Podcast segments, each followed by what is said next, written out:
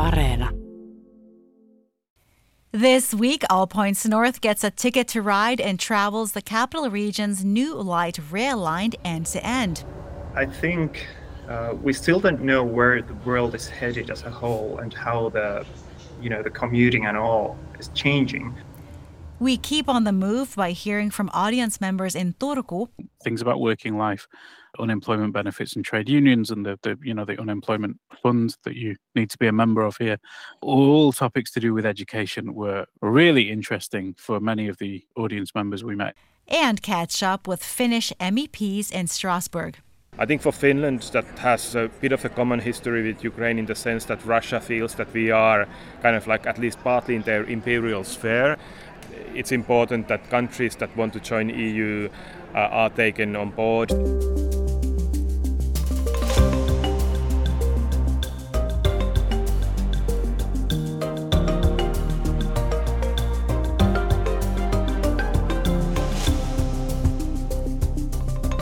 Hello, I'm Matthew Schilke. I'm Zena Iovino, and this is All Points North, the show that tries to keep you on track. We really do try our best, and one of the biggest capital region infrastructure projects, the new number 15 or high speed Raide Jokeri tram, is now online. Zooming up to 70 kilometers per hour, it's been met with much fanfare for linking the cities of Helsinki and Espoo. The route spans 25 kilometers and runs from Itäkeskus in eastern Helsinki to Espoo's Keilaniemi via the capital's northern suburbs. The idea is to improve connectivity between outlying neighborhoods in the capital region so people don't need to travel into the center as much to make their trips. It's also supposed to alleviate some of the congestion on the 550 trunk bus route, which already connects these neighborhoods. Isn't that actually the busiest route in the region? Yeah, it is. Roughly 40,000 people take that bus line every day, and estimates are that by the end of the decade, over 90,000 passengers will use the new tram line daily. Matt, you grabbed a morning rush hour seat on the number 15 this week. Why don't you take us down that journey? Overall, the people I met seemed pretty pleased with the new tram. Yeah, I think I, I think the route is nice. Like it's like beautiful. Mm-hmm. Like I, I think this is really nice. Like near the sea and and you know the trees and everything. So I, I think it's a nice route. Yeah. So, how do you feel about the new tram? I think it's a great addition to Finland's already great like public transportation system, and it covers a pretty important uh, like part of Helsinki, in my opinion and especially for me, I live near near the tram line, near Oulunkylä, uh, so it's like very easy for me to use it. So is it going to change kind of your daily commute? Yeah, like it's it also changed like uh, where I uh, this, uh, want to move uh, since I'm looking for a student house, and now uh, Leppävaara is like a valid option for me since uh, the tram goes through Leppävaara. So if I get an apartment in Leppävaara, it completely changes my life. Well, I think it's really good that you will get like in many places with the tram. Mm-hmm. I haven't uh, ride it on myself. This is actually my first ride when I'm getting in, but okay. yeah. I think it's great that it's uh, here. Like I noticed, this is actually not my regular commute, but a few years ago when I uh, took the bus, a lot like it was uh, often so crowded that like uh, I would go get a bit later to work uh, just so that I would be in the crowded bus. So it's great that we have some more capacity. So you're trying to get the dog kind of more familiar with public yeah, transport? Yeah, yeah. Okay. Because sometimes we need that. Right. But usually we use metro because my school is near metro. Okay. Fair enough. So, ah, ah. Hey. let's let's see how it happens. All right. And what's your dog's name? Hesse. Hesse. Hesse. All right. Well, enjoy your ride, Hesse. Yeah. Thanks. So, Matt, what was your impression of the tram? So, Zena, I rode all the way from Keilaniemi to Itäkeskus, and I have to say it was quite an enjoyable ride. And it connects quite well with existing infrastructure like the metro and commuter trains. It was really nice looking out the tram's window and seeing some of the scenery because it has some really nice views of forests and even the water too. Especially this time of year, it was really nice because there's still some foliage remaining. And the other thing that caught my eye was a lot of the bike infrastructure built alongside the new tram line, too, which seems to be a common theme in public transport projects these days. Uh, that's true. The Kruunusillat or Crown Bridges will connect central Helsinki with the eastern island suburb of Laajasalo with a bridge for trams, cyclists, and pedestrians when it's finished. Zena, you know, I've always thought that you can tell you're in central Helsinki when you see a tram. So now with the new tram expansion, does that mean that Espoo could kind of be considered part of central Helsinki? Now, really, Matt, I don't think people from Espoo or Helsinki are going to be too happy with that comment. Uh, while you were writing the number 15, I called up Johannes Laitila from HSL or Helsinki Region Transport. We talked about how the pandemic impacted commuting patterns and still does. And we also talked about the idea to stop charging passengers altogether. But first, I asked him why we need this new tram line in the first place.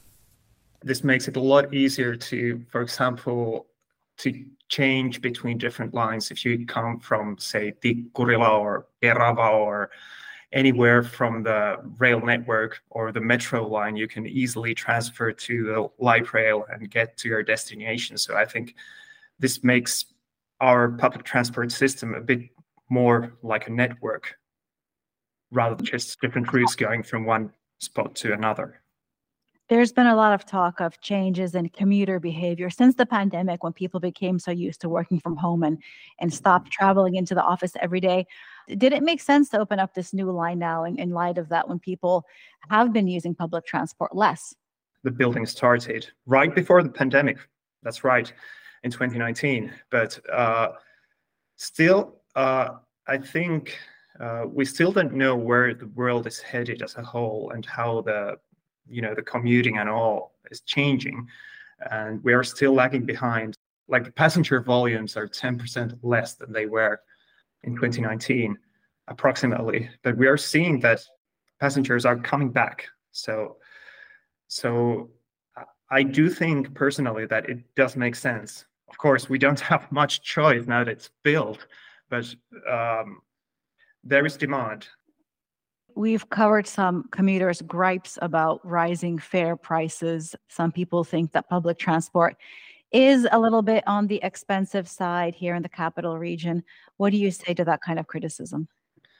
It's, a, of course, a political decision how much you subvent the public transport, how much you use taxpayers' money, and how much you try to collect from the ticket incomes. And this is always the balance we're trying to trying to find. And we are aiming for a 50-50 uh, split so that 50% would come from the municipalities and 50% from the ticket sales. And this is a split that's been like that our municipalities, the members of HSL, are striving for.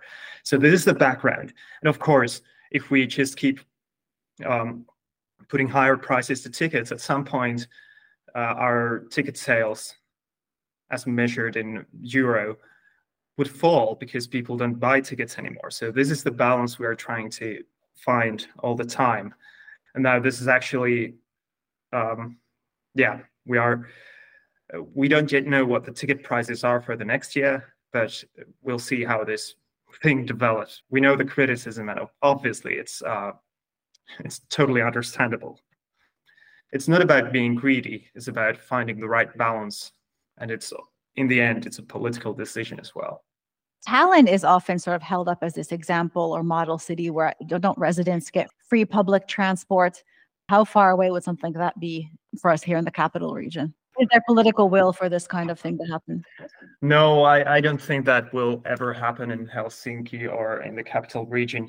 Uh, the main reason is that according to research, we are seeing that if we want more people to ride public transport, then the best way to do that is to make the services better so that people can get where they want to go.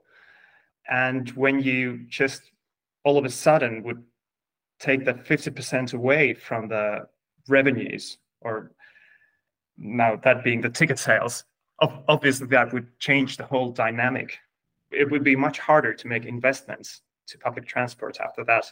And from Tallinn, we are also seeing that the numbers of or the volume of car traffic has not gone down after this decision. And there we heard from Johannes Laitila of HSL. We should probably mention that this tram had a little mishap just three days into its official service. On Tuesday, it hit the side of a passenger car on Pitäjänmäentie in Helsinki. Ultimately, it was a fender bender and no one was hurt. But even during earlier test rides, another accident happened in almost the exact same location. So I asked about this collision when I spoke with Johannes. He told me that as more time passes, drivers, as well as cyclists and pedestrians, will become more used to there being a new tram in the area.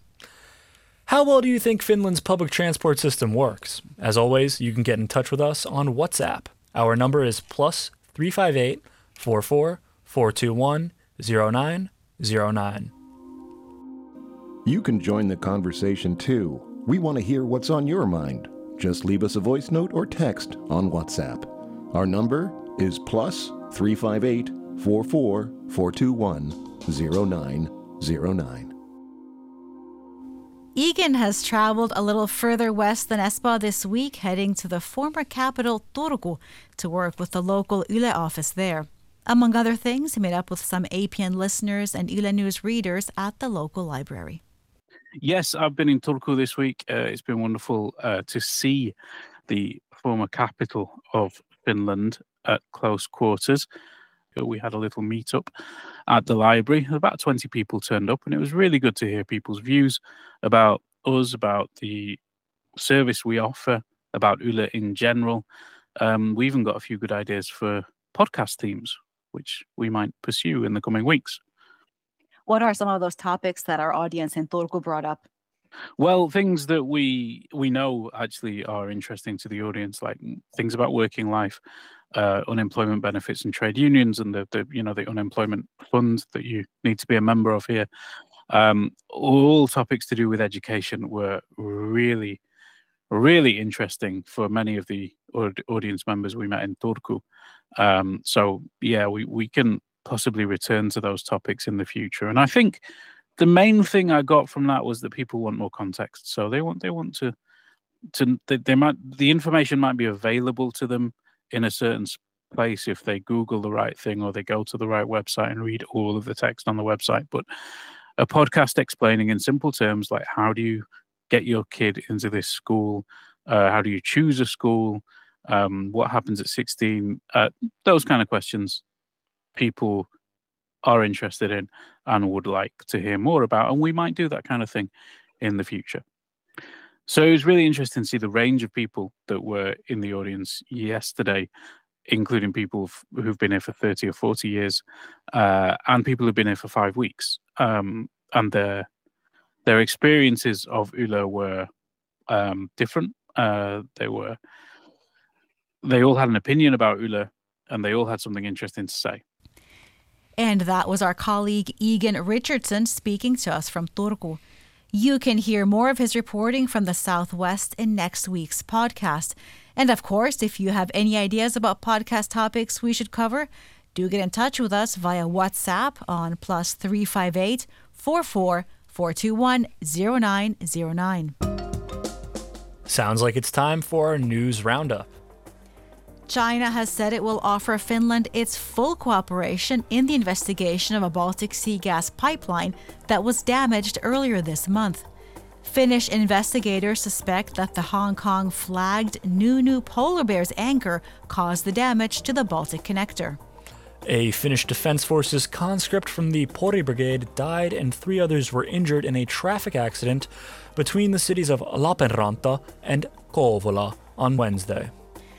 Finland ranked third among the European Union's most racist countries, according to the findings of a survey conducted by the European Union Agency for Fundamental Rights. It investigated the challenges faced by people of African descent living in Europe.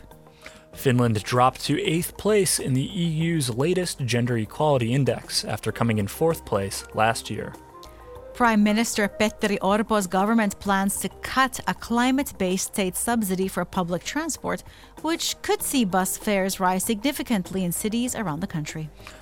The capital region has seen a gradual rise in the number of unemployed people, with authorities in Uusimaa registering over 100,000 job seekers last month.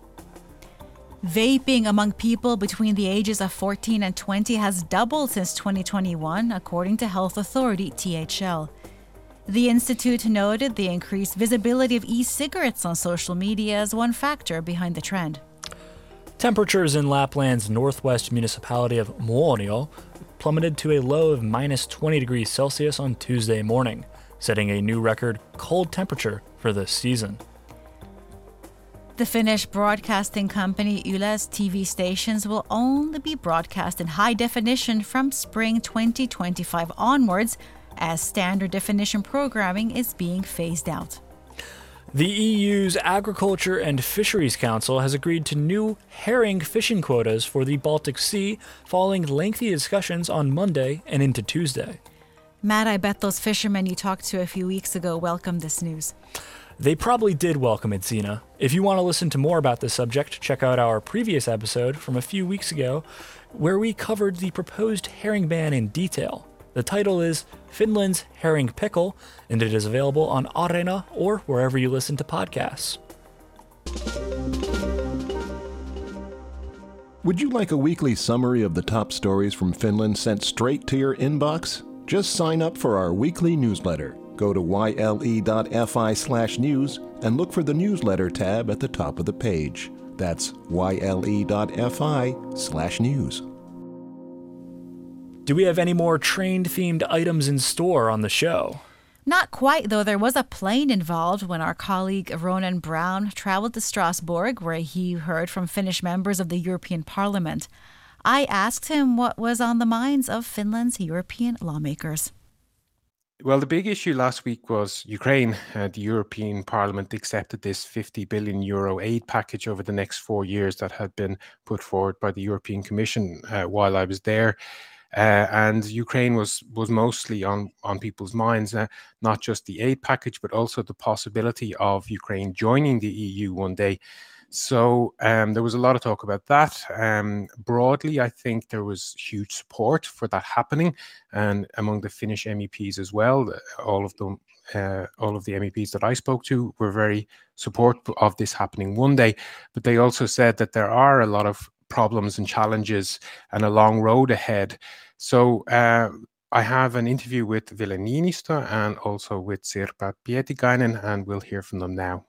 I think for Finland, that has a bit of a common history with Ukraine in the sense that Russia feels that we are kind of like at least partly in their imperial sphere, if, if you would call it like that.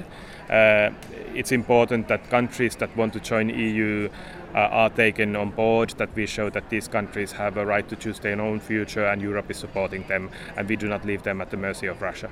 What do you see as being the biggest obstacle then? Obviously, Russia has won, but what would you see from an EU perspective as being the biggest well, obviously, all members uh, or, or, member candidates have to follow the same criteria. So there's kind of like a 30 point uh, checklist where we have to go through the, the rule of law issues in Ukraine, the legislation of Ukraine, whether it's uh, up to date of the human rights standards of EU, and anti-corruption issues are a big issue where we have to also look at through Ukraine uh, a bit more um, critically. Uh, currently, we need to support Ukraine, but we know also that there is mismanagement in the administration of Ukraine.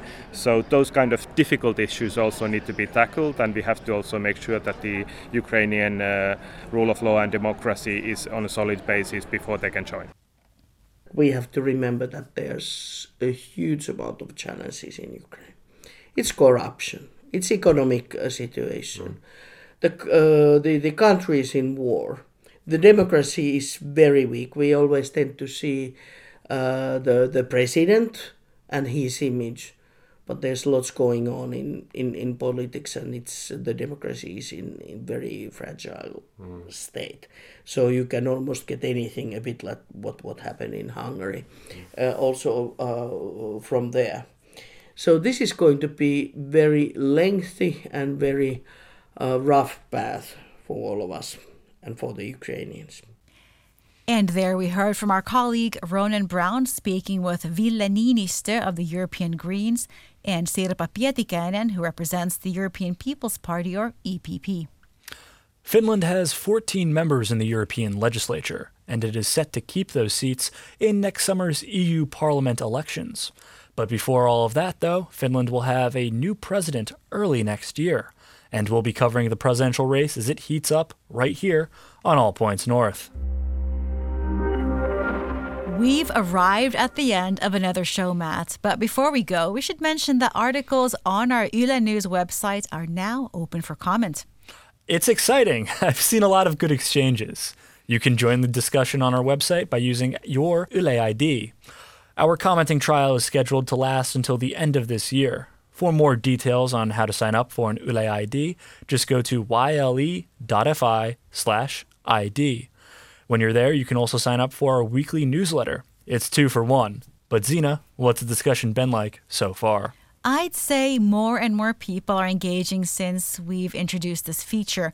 We do pre filter comments to keep discussions as civil as possible, but traveling from one Yle platform to another, what streaming tips do you have for us this time, Matt?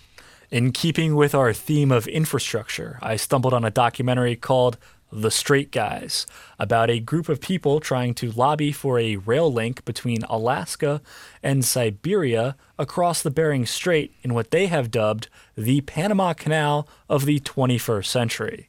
That sounds a little off the rails. Uh, let's see if we can build a tunnel from Helsinki to Tallinn first.